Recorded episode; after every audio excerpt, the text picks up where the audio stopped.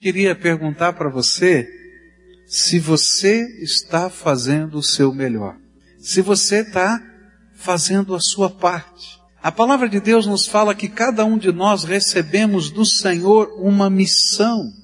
Cada um de nós recebemos do Senhor dons, talentos, recebemos graça, recebemos o amor do Senhor Jesus. E cada um de nós fomos comissionados por Deus para uma tarefa. E chega um momento em que a gente tem que prestar contas da nossa tarefa. E nós não vamos prestando contas da nossa tarefa apenas lá no dia final. Nós prestamos contas das nossas tarefas em cada etapa da vida. E esse texto que nós vamos estudar hoje fala sobre isso. Um momento em que o apóstolo Paulo e Barnabé voltam até a igreja de Antioquia para prestarem contas e para dizer, olha, cumpri a missão que o Espírito Santo através desta igreja me designou. Abra sua Bíblia em Atos capítulo 14, versículos 21 a 28. Atos 14, versículos 21 a 28. Eles pregaram as boas novas naquela cidade e fizeram muitos discípulos. E então voltaram para Listra, Icônio e Antioquia, fortalecendo os discípulos, encorajando-os a permanecer na fé, dizendo: é necessário que passemos por muitas tribulações para entrarmos no reino de Deus. Paulo e Barnabé designaram-lhes presbíteros em cada igreja. E tendo orado e jejuado, eles os encomendaram ao Senhor em quem haviam confiado. E passando pela Pisídia, chegaram a Panfilha, e tendo pregado a palavra em Perge, desceram para Atália. De Atália navegaram de volta a Antioquia, onde tinham sido recomendados à graça de Deus para a missão que agora haviam completado. E chegando ali, reuniram a igreja e relataram tudo o que Deus tinha feito por meio deles e como abrir a porta da fé aos gentios. E ficaram ali muito tempo com os discípulos. Nesse trecho, o apóstolo Paulo nos ajuda a entender quais são os critérios que Deus usa para saber se nós estamos ou não cumprindo a nossa parte da missão. Cada um de nós tem um dom diferente. Mas não importa qual seja o dom, o talento, a capacidade que Deus colocou diante de nós, existem critérios de Deus para que nós possamos dizer estamos cumprindo a nossa missão ou não. E nesse texto a palavra vai nos mostrar cinco pilares onde a missão que Deus nos deu deve estar estabelecida na nossa vida. E nós temos que checar de tempos em tempos esses pilares e ver, na minha vida isso está funcionando, aquilo está funcionando, aquilo outro está funcionando, porque se não estiver, queridos, mesmo que nós estejamos trabalhando muito, nós não estamos cumprindo o propósito de Deus para a nossa vida. Paulo vai dizer no versículo 21 que eles pregaram as boas novas ou anunciaram o Evangelho. E nós aprendemos que a missão de cada crente no Senhor Jesus, de cada cristão, de cada pessoa que tem fé, é continuar a obra do Senhor Jesus nessa terra. E nós aprendemos lá em João capítulo 6, verso 29, que a obra de Deus é esta, que as pessoas possam crer naquele que Deus enviou, que é Jesus. Jesus mesmo disse a todos os seus discípulos, e isso nos inclui, ide por todo o mundo e pregai o evangelho a toda criatura, a todas as pessoas, e quem crer for batizado será salvo, mas quem não crer será condenado, e os sinais de Deus vão acompanhar aqueles que estiverem cumprindo esta tarefa do Senhor Jesus. Eu nunca vou cumprir todo o propósito de Deus para minha vida se eu não entender que Deus me constituiu um emissário da graça. Se um dia a graça de Jesus me alcançou, eu tenho que compartilhar essa graça com outros. Não importa se o seu dom é cantar, você tem que se sentir responsável por pessoas. Desafiei a que cada um de nós colocássemos nomes nos dedos da nossa mão e que nós estivéssemos orando por essas pessoas e dizendo: Deus, eu aceito a responsabilidade que o Senhor coloca sobre mim de cuidar dessas pessoas e de ser responsável espiritualmente por elas. E foi tão gostoso porque terminou o culto e veio uma jovem. Eu não sei se essa família está aqui, não é? Que veio conversar comigo. Está aqui a família? Não, né? É, ela veio e me disse assim, pastor, há 10 anos atrás, olha que coisa, num culto como esse, o senhor desafiou a minha tia a colocar nome nos dedos. E os dedos da mão dela eram, e começou a dizer, ela era uma delas. E essa outra moça que está aqui, aquela, e disse o nome de cada uma. Já faz dez anos. E todos nós somos servos do Senhor Jesus. Eu falei, que coisa boa quando a gente pode se responsabilizar, amar, orar e fazer a nossa parte. Mas o segundo pilar dessa missão de Deus para todos nós se encontra nos versículos 21 e 22 do nosso texto. Eles pregaram as boas novas naquela cidade e fizeram muitos discípulos. E então voltaram para Listra, Icônio, Antioquia, fortalecendo os discípulos e encorajando-os a permanecer na fé e dizendo, é necessário que passemos por muitas tribulações para entrarmos no reino de Deus. Um segundo pilar da nossa missão é discipular pessoas.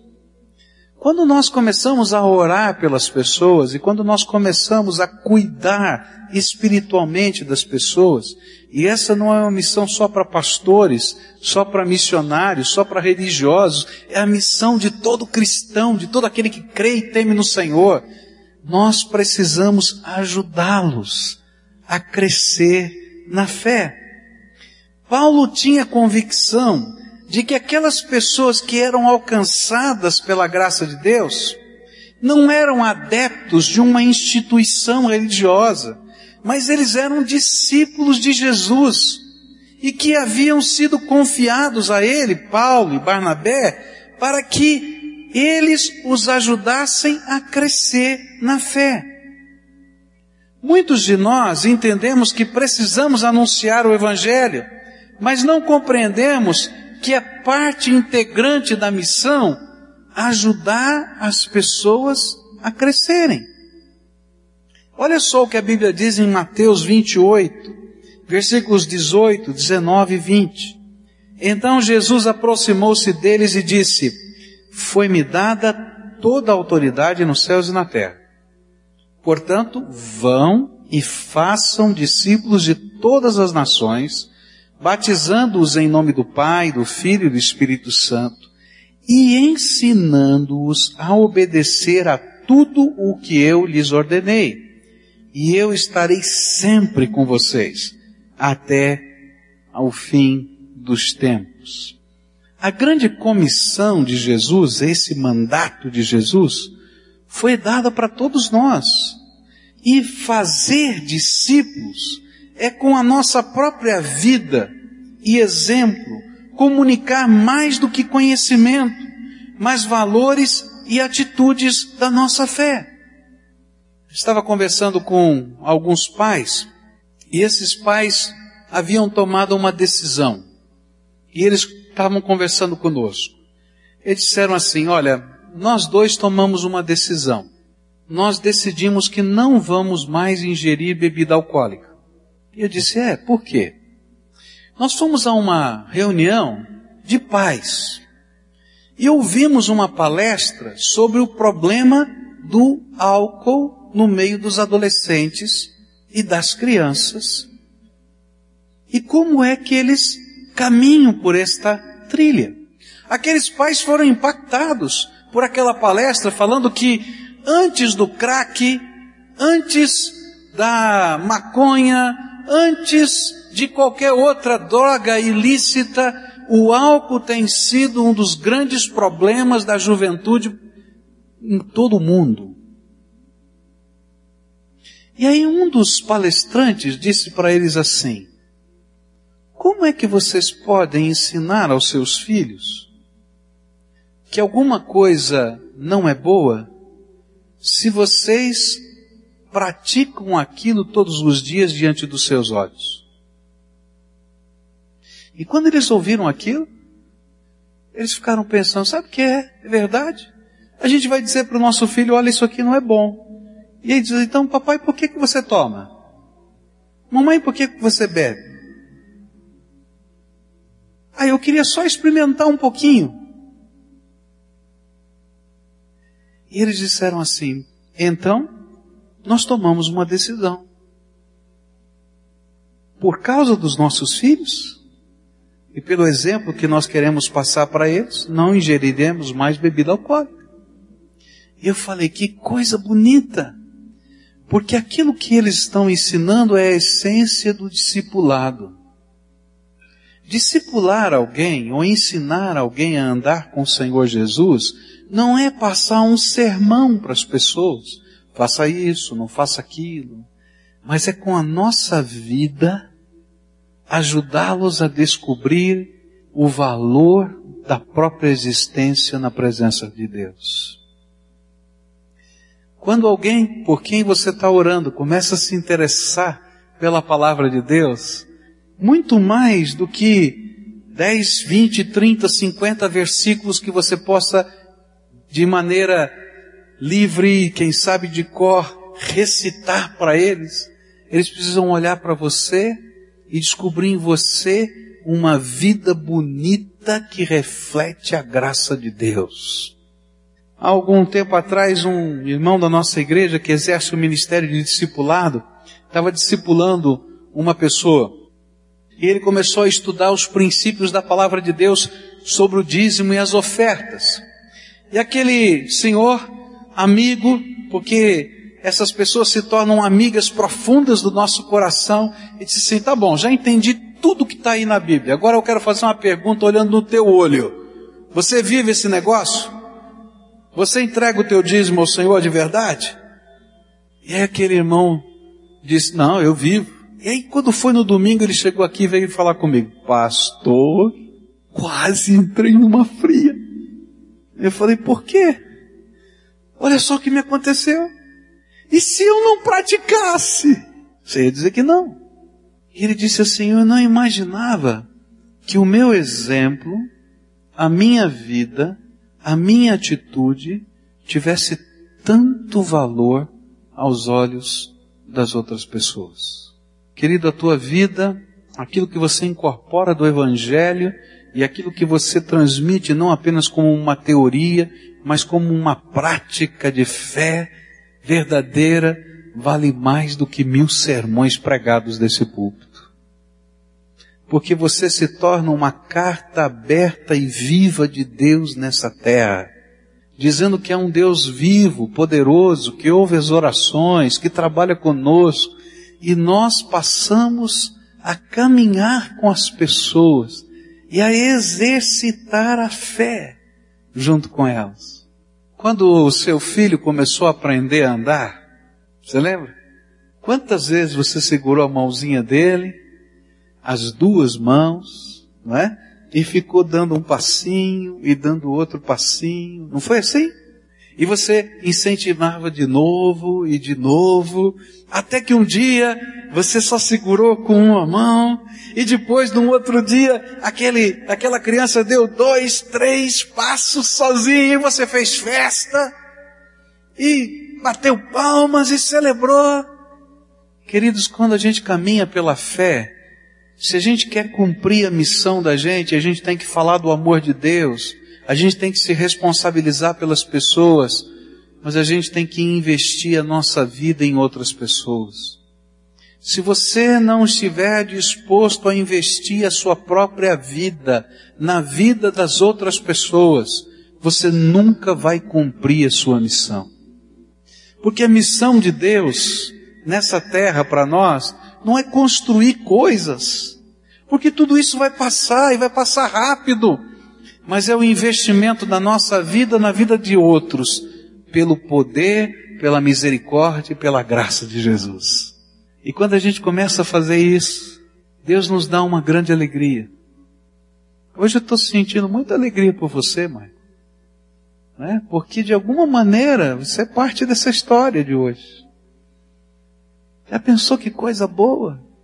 Saber que tem um menino desse que vai ser pastor, que vai estar pastoreando junto lá com um pastor da, da igreja ali do Cajuru, né? e trabalhando junto.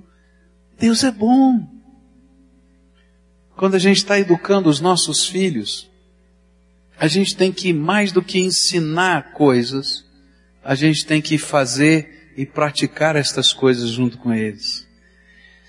Michel era pequenininho e como talvez muitos dos pais aqui, a gente coloca um monte de atividade para os nossos filhos, né? E o Michel, então, gostava de esportes e ele começou a treinar judô. Então ele tinha suas aulas normais e depois ele tinha que sair da aula e fazer o judô. E ele chegava por volta de nove horas da noite nos dias que tinha treino de judô, três vezes na semana. E eu me lembro de uma ocasião em que ele foi para uma disputa, não é, de, de luta, e estava todo queimado. Ele tinha ido na praia e sabe aquela queimadura de sol? E aí você põe o kimono, o kimono é um tecido áspero, e aquilo começa a raspar. E ele disse: Papai, não vai dar para lutar hoje. Não tem como, está tudo machucado. Mas ele tinha uma responsabilidade. E ensinar os nossos filhos a viver não é somente protegê-los dos problemas, mas é ajudá-los a enfrentar e vencer os problemas. E nem sempre a gente pode simplesmente passar por eles. E então dissemos, bom, vamos passar na farmácia e vamos passar lá um determinado produto que vai aliviar a dor. E fomos lá e jogamos o produto nas costas dele, mas estava muito queimadinho do sol. E aquele negócio estava ruim. E ele disse, papai, eu vou perder a luta. Ele disse, não faz mal. Eu só quero que você faça o seu melhor. Se você conseguir fazer o seu melhor, isso é o suficiente. Se você vai ganhar ou perder, não interessa. Só não desista. Faça o seu melhor. E lá ficamos nós, na beira do tatame, eu e a Cleus, torcendo por ele. E aquilo estava doendo. E ele olhava para a gente como se dissesse, pai, está doendo. Eu falei, vamos lá, filho, faz o seu melhor. E ele ganhou a primeira luta. E aí ele voltou, fomos lá, passamos mais um pouquinho da pomada e vestimos o kimono de novo. Vamos lá, faz o seu melhor. E ele foi para a segunda luta, luta estava doendo, tomou um golpe e parecia que ele ia perder. Ele olhou para a gente e disse: Não faz mal, faz o seu melhor. E de repente ele deu um ipom e ganhou a segunda luta. No final daquele dia ele tinha ganho o torneio e saiu com a medalha. Por quê? Porque tinha pessoas do lado dele que estavam apoiando que estavam caminhando junto, que estavam passando valor de vida, que estavam ensinando, não somente com palavras, mas com atitudes, com presença. Queridos, a nossa missão é mais do que anunciar uma mensagem, é caminhar com pessoas e ser uma bênção na vida dessas pessoas. Você é uma bênção na vida de alguém?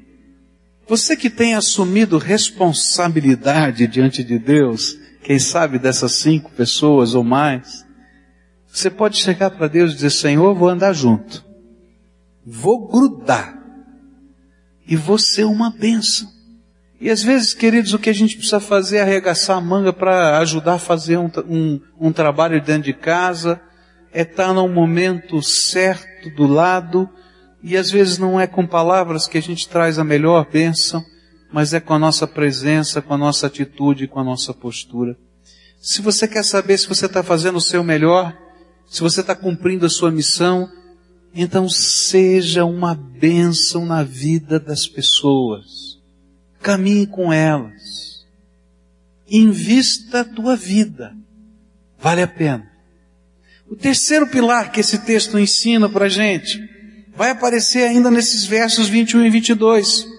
No verso 22 diz assim, 21 final, então voltaram para Listra, Icônia e Antioquia e fortalecendo os discípulos e encorajando-os a permanecer na fé, dizendo: é necessário que passemos por muitas tribulações para entrarmos no reino de Deus.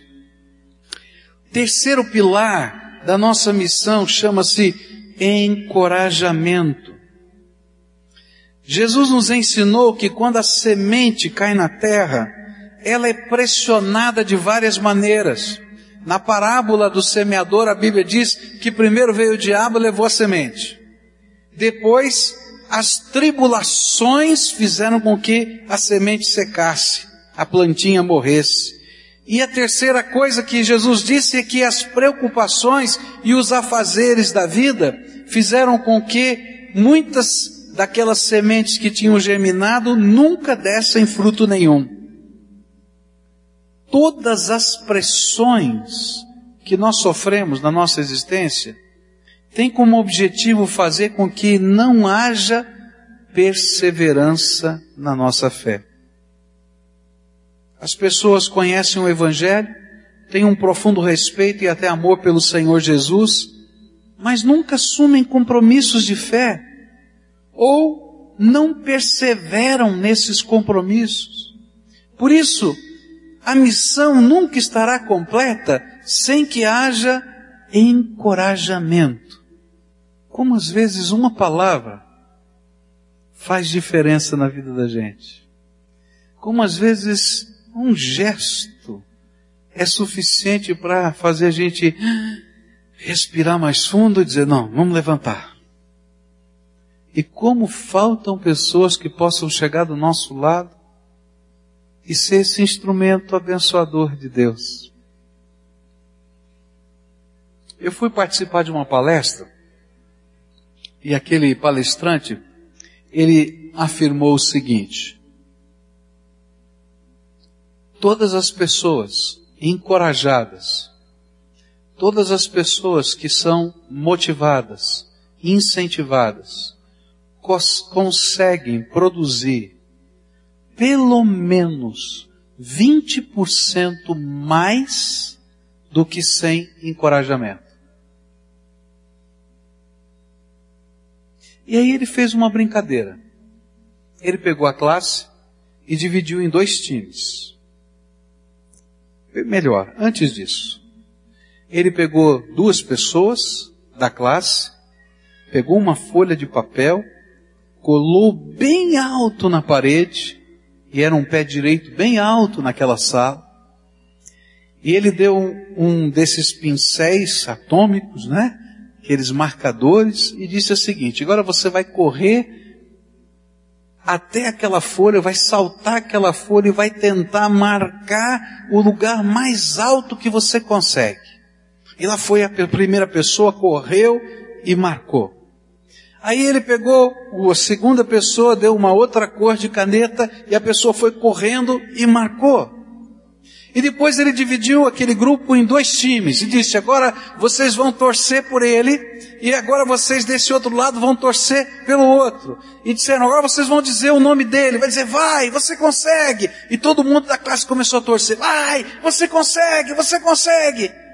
E quando aquele primeiro pulou, a marca dele estava acima do que ele havia feito antes.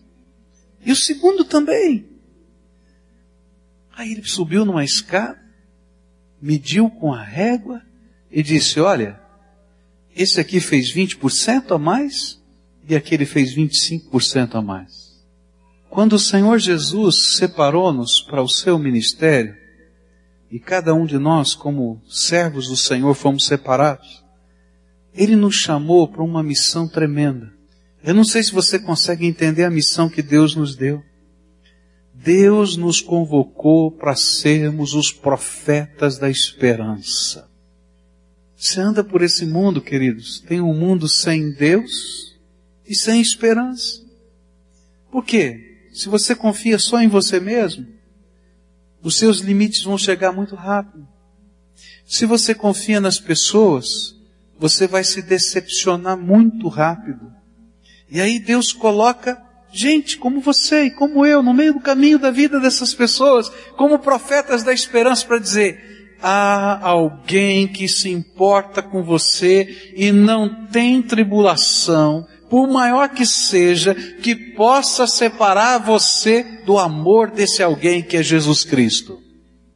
E sabe, queridos, quando a gente está andando por esse caminho e sendo o profeta da esperança e dizendo: Olha, você está em tribulação, eu sei que existem tribulações nesse mundo, mas há um Deus que se importa e há um Deus que está preparando não somente uma bênção para você aqui na terra, mas está preparando uma eternidade inteira de bênçãos. E você pode andar com esse alguém, que é o Senhor Jesus. E quando você já foi marcado por essa esperança, e você sabe que essa palavra não é uma palavra vazia, uma utopia, porque você traz na sua vida, na sua história, as marcas da graça poderosa de Jesus em você. Então a sua profecia, ela é comprovada por aquilo que Deus já fez em você. Tem muita gente que não consegue ser profeta de esperança nem dentro da sua casa. Tem muita gente que não consegue trabalhar o coração dos seus queridos. Se eu pudesse dar um conselho para você hoje, eu diria: começa na tua casa. E se você pode fazer alguma coisa boa, encoraja a tua família. Você já elogiou teu filho? Já elogiou a tua filha? Já elogiou a tua esposa? Você, esposa, já elogiou teu marido? Como faz bem quando a gente pode ouvir uma palavra de encorajamento de pessoas que nos são significativas. Ou quem sabe dar um abraço só para chorar junto.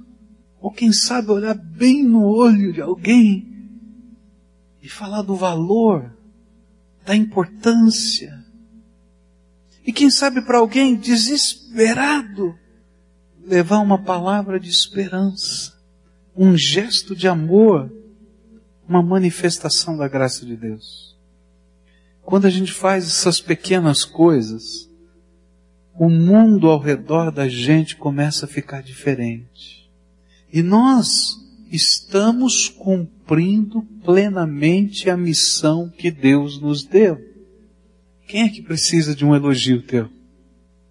Pregou alguns anos atrás, aqui no Brasil, um pastor cujo pseudônimo era se não me falha a memória, Roy Herson.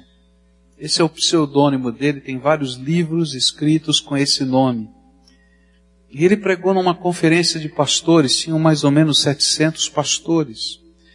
O senhor, cabelinho branco, já sacudido pela vida, marcado pelo tempo. E numa das palestras ele falou sobre a família. E aquele pastor olhou para nós pastores e disse assim: Eu quero dizer para vocês o que aconteceu com meu filho. Eu era pastor no interior da Inglaterra, numa cidade pequena. Todo mundo me conhecia e todo mundo conhecia minha família. E eu comecei a ter dificuldades com meu filho, meu filho se afastou do evangelho e começou a praticar coisas que me envergonhavam. E quantas vezes eu cheguei para ele para dizer, filho, olha só o que você está fazendo, o que está acontecendo. Até que chegou um tempo que o meu filho saiu de casa, foi morar e tocar a sua vida sozinho. E durante muitos anos eu chorava pelo meu filho, orava pelo meu filho, mas não entendia o que estava acontecendo. Até que um dia, enquanto eu estava orando, Deus me falou claramente. O seu filho não precisa de um pastor. O seu filho precisa de um pai que o ame, que possa estar do lado dele. E aquilo bateu fundo no meu coração. E eu me senti tremendamente pesado na minha alma. E aquelas palavras de Deus no meu coração ficaram tão fortes. E eu peguei o telefone e liguei para o meu filho. Liguei para o meu filho, ele conheceu a minha voz, eu conhecia dele, e disse: Filho, eu preciso falar uma coisa muito séria com você. Diga, pai. Eu queria te pedir perdão, porque durante muito tempo da minha vida eu quis ser só seu pastor, te ensinar as coisas, mas eu não era seu pai. Eu não estava do seu lado, eu não estava para celebrar as pequenas coisas ou para chorar as grandes coisas. E eu queria pedir perdão para você. E de repente o telefone bateu seco do outro lado. E esse pregador começou a dizer naquela hora, quando o telefone bateu seco do outro lado, meu filho desligou o telefone na minha cara. Eu caí aos prantos e disse, é tarde demais. Não dá. No dia seguinte toca o telefone. Pai, filho, dá pra gente tomar um café juntos? Claro, filho, onde? Que horas? E aí o filho marcou um lugar na cidade, lá foi o Roy e o filho dele, para tomar um café. E aquele filho olhou para o pai nos seus olhos e disse assim, papai, quando o senhor começou a falar comigo, eu comecei a chorar do outro lado. E eu não queria que o senhor soubesse que eu estava chorando. Por isso eu bati o telefone, para que o senhor não ouvisse os meus soluços. Porque papai, eu me lembro quantas vezes o Senhor deixou a nossa casa para atender os doentes, para fazer isso, para fazer aquilo, para correr atrás disso, para correr atrás daquilo. E eu só queria que o Senhor pudesse estar do nosso lado.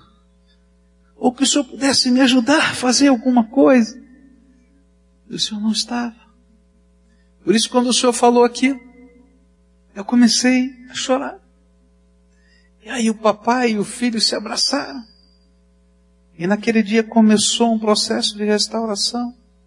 Mas eu não vou me esquecer do que aquele velhinho disse para aqueles pastores todos, porque aquilo que ele falou para nós vale para todo mundo que está aqui. Nós somos tentados a imaginar que tudo na vida é tremendamente importante. E nós não somos os missionários da esperança, nem os profetas da esperança dentro da nossa casa. Quem sabe hoje à noite o que você mais precisa é dar um abraço em alguém. E esse abraço vai ser o maior encorajamento da vida. Quem sabe o que você mais precisa é passar perto de pessoas significativas para você e dizer o que você vê de bonito nelas. O apóstolo Paulo passou por aquelas igrejinhas quando a gente fala igreja, a gente imagina uma multidão, era meia dúzia, dez, doze, quinze em cada lugar. E ele passou para dizer, olha, eu vim aqui só para encorajar vocês. Continuem firmes. Eu sei que a batalha é grande, mas eu vim aqui só para dar o meu abraço. E para dizer que vocês são importantes. O Senhor Jesus fez um milagre certa vez. Um endemoniado, lá na cidade de Gadara, a Bíblia diz que ele morava no cemitério, que ele não vestia roupas, que a única coisa que as pessoas podiam fazer é colocar correntes para tentar controlar socialmente aquele desvairado. Jesus o encontra e faz um milagre. Aquele homem começa a conversar normalmente, ele está curado, ele veste roupas, e aí quando Jesus é convidado pelos cidadãos daquele local a ir embora, ele diz para Jesus, Jesus, Deixa eu entrar nesse teu barquinho e para onde o senhor quiser, porque não me sobrou mais nada. Eu já perdi minha família, já perdi meus bens, já perdi a minha dignidade, eu já perdi tudo. Eu vou ser um andarilho de Deus agora. E aí Jesus olha bem nos olhos dele, e para mim, queridos, essa é uma palavra tremenda. Ele diz assim: volta para tua casa, volta para os teus e conta tudo quanto Deus te fez. Eu vejo a maneira como Deus olha para nossa missão. Com certeza, na volta desse homem, ele tinha que consolar tantas vidas, tinha que trabalhar no coração ferido de outras, mas ele era o encorajamento encarnado. Se Deus pode transformar um doido barrido desse, Ele pode abençoar a minha vida. Sabe quando a nossa missão está cumprida? Quando a gente fez o nosso melhor? É quando a gente pode olhar ao nosso redor as pessoas significativas que Deus colocou. As pessoas que Ele colocou como nossa responsabilidade espiritual, emocional, enfim. E a gente pode voltar para elas, para abençoá-las. E para dizer, olha, você é especial. Mas eu tenho muitos defeitos. Eu também tenho. Mas como nós precisamos disso, queridos. Como nós precisamos. Se você olhar para o teu coração, você vai ver na tua vida as marcas de quanto você já precisou de encorajamento e faltou. Então que Deus possa fazer de você um missionário da esperança, um profeta que leva essa alegria e essa bênção ao coração das pessoas. E a gente cumpre a missão, cumprindo o propósito que Deus nos deu. A palavra do Senhor ainda nos diz que o quarta pilastra é preparar e comissionar líderes. Diz assim a palavra de Deus, verso 23, Paulo e Barnabé designaram-lhes presbíteros em cada igreja, tendo orado e jejuado, eles os encomendaram ao Senhor em quem haviam, haviam confiado. O que é importante a gente entender é que a nossa missão precisa ser transmitida a outros. Meu pai dizia uma coisa muito interessante. Ele dizia a primeira coisa: se o que você está fazendo como líder está funcionando, está dando certo, você não fez nada mais que a sua obrigação. Porque a Bíblia diz que nós somos servos inúteis. Mas ele dizia assim, porém se der errado, a culpa é sua. E ele depois dizia assim, olha, se você quer saber se você é um bom líder ou não, então quando você sair, as coisas têm que estar funcionando melhores do que quando você estava lá. Por quê? Porque a nossa missão como povo de Deus, como servos do Senhor, é formar líderes pessoas que sejam capazes de viver a vida cristã, a tomarem decisões, a orientarem pessoas, a ajudarem outros a viver. E se nós estivermos fazendo tudo, mas não estivermos formando líderes nesta terra, a missão vai terminar quando você não estiver mais lá. Por isso Paulo voltou naquelas igrejas que tinham menos de dois anos de vida. E ele disse, agora está na hora de vocês terem um pastor local. E eles todos tremeram, disseram, mas Paulo, nós não conhecemos a Bíblia como você conhece, nem como Barnabé. Nós somos todos novinhos na fé. É, mas Deus está encarregando vocês de uma missão aqui nesse lugar. E aí nós vamos fazer o seguinte, nós vamos orar, vamos jejuar, e Deus vai falar conosco e eu vou impor as minhas mãos sobre pessoas e vou designá-las como líderes dessa localidade. Deus colocou alguém que está discipulando você, está te ajudando a crescer, está orando junto com você. Deus quer que você se responsabilize por pessoas, que você ore pelas pessoas, que você discipule pessoas. Mas a missão não para aí até que nós entendamos que de alguma maneira nós somos líderes de alguém. Alguém que está olhando para a gente e que eu tenho que assumir meu papel de liderança. E como pai, eu quero dizer uma coisa para vocês. A nossa missão de pais não é ensinar química, física, biologia, matemática, balé, natação, sei lá mais o que, comum, sei lá. A nossa missão é formar líderes pessoas que possam viver e ensinar a viver e conduzir a vida, não somente dela, mas de uma outra família.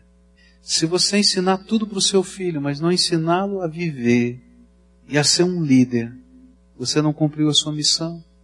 Se você ensinar tudo a quem quer que seja, mas se você não puder confiar a ele a missão no teu lugar, você não cumpriu a tua missão. Então o que nós precisamos pedir a Deus? Porque a Bíblia nos fala que isso se faz com oração e jejum, é sabedoria para ensinar a liderar. Meus irmãos, como o mundo tem falta de líderes. O mundo de hoje se ressente de líderes. Sabe por quê? Porque eu e você não estamos cumprindo a nossa missão. Porque se estivéssemos cumprindo a nossa missão, da nossa casa, estariam surgindo os líderes que essa nação precisa. Eu e você vamos passar. Meu cabelo já está ficando mais branco. Eu tentei fugir do fato que eu completei 50 anos, mas não importa onde eu estivesse, eu completei do mesmo jeito. Não tem jeito. E a gente tem que passar a missão para outros. E se a gente fizer grandes coisas, mas vocês nunca se sentirem preparados para assumirem a missão de Deus na sua vida, então eu fui o pior de todos os pastores desta igreja. Como pai, se eu não puder ajudar o meu filho e minha filha a assumirem a missão de Deus na vida deles, eu não consegui cumprir a minha missão. Por isso eu queria desafiar você a entender que a missão só está cumprida se você pode confiá-la com interesse de coração a pessoas que vão fazê-la melhor do que você. Porque é assim que Deus trabalha. E a última coisa para encerrar é que Paulo voltou àquela igreja para fazer uma coisa que nós não gostamos muitas vezes de fazer. Ele voltou para prestar contas. Ele disse, há três anos atrás eu recebi uma incumbência. Vocês me designaram para fazer um trabalho missionário nessa região. E eu fui para lá como alguém que fabrica tendas e me autossustentei. Mas eu entendo que houve uma responsabilidade delegada por Deus pelos pastores da igreja de Antioquia sobre a minha vida. E eu agora estou ouvindo para prestar relatório. E para que vocês possam checar a minha vida, se eu cumpri ou não o propósito e o desígnio de Deus na minha missão. E eu vou dizer uma coisa, o homem e a mulher que não quer prestar contas da sua vida, quem quer que seja, está fadado a cair no pecado e a fracassar. Por incrível que pareça, há maridos que não contam para sua esposa quanto ganham. Você acredita nisso? Porque não querem prestar contas da sua vida financeira. Há mulheres que não querem contar ao seu marido quanto gastam.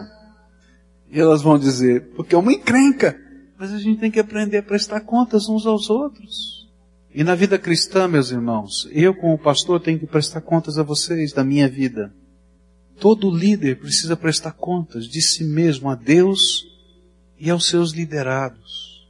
E quanto mais transparentes nós formos, mais podemos produzir no reino de Deus.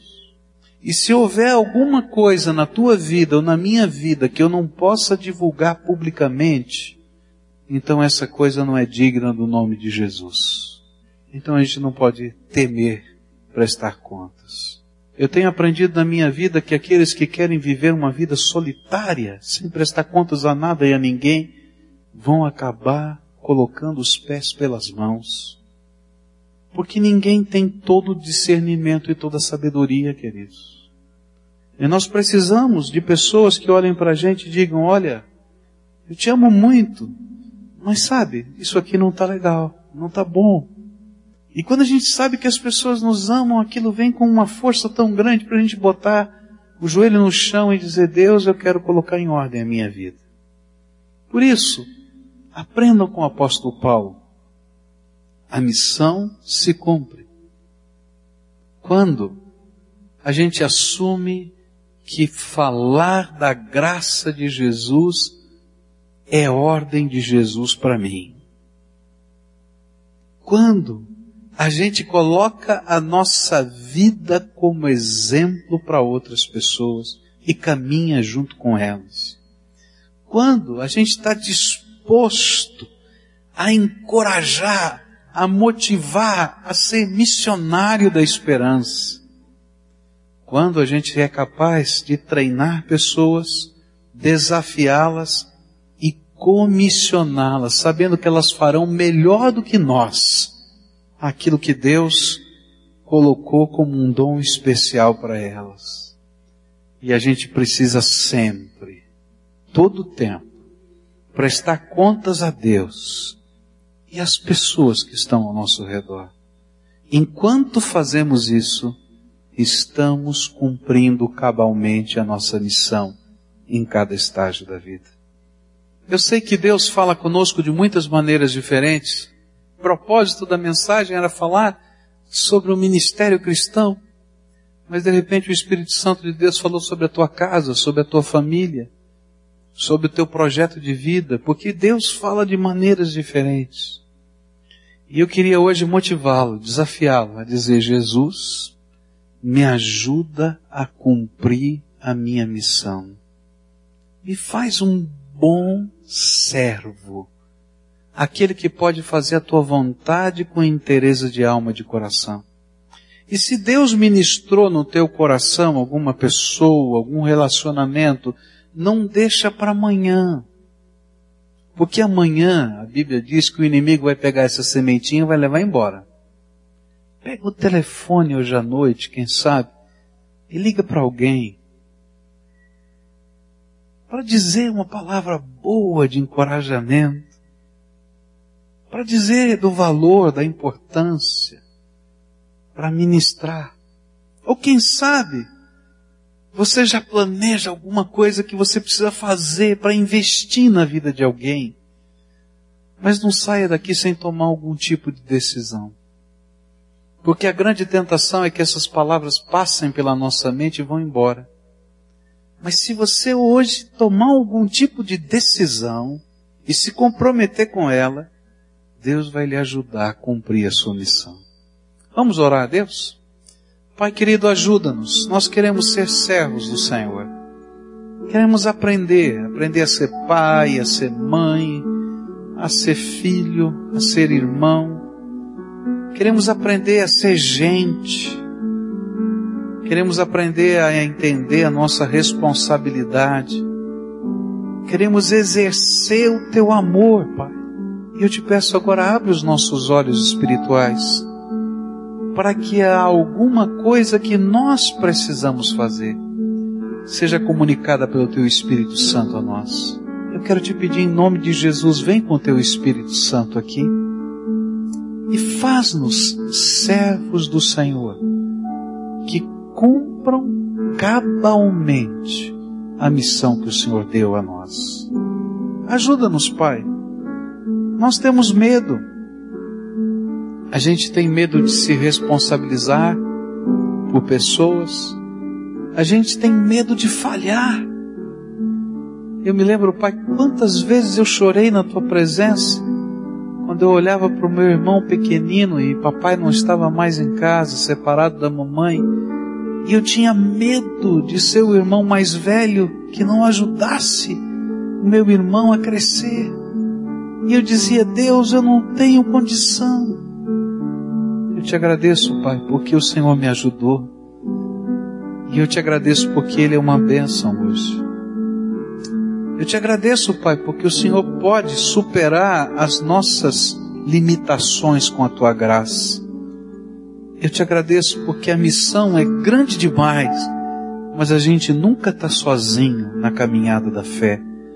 Por isso, Senhor Jesus, coloca a tua mão de bênção e faz com que cada família aqui representada seja bendita do Senhor. Que nessa casa haja o teu amor, a tua paz, a tua alegria, a tua alegria, o teu perdão, a tua reconciliação.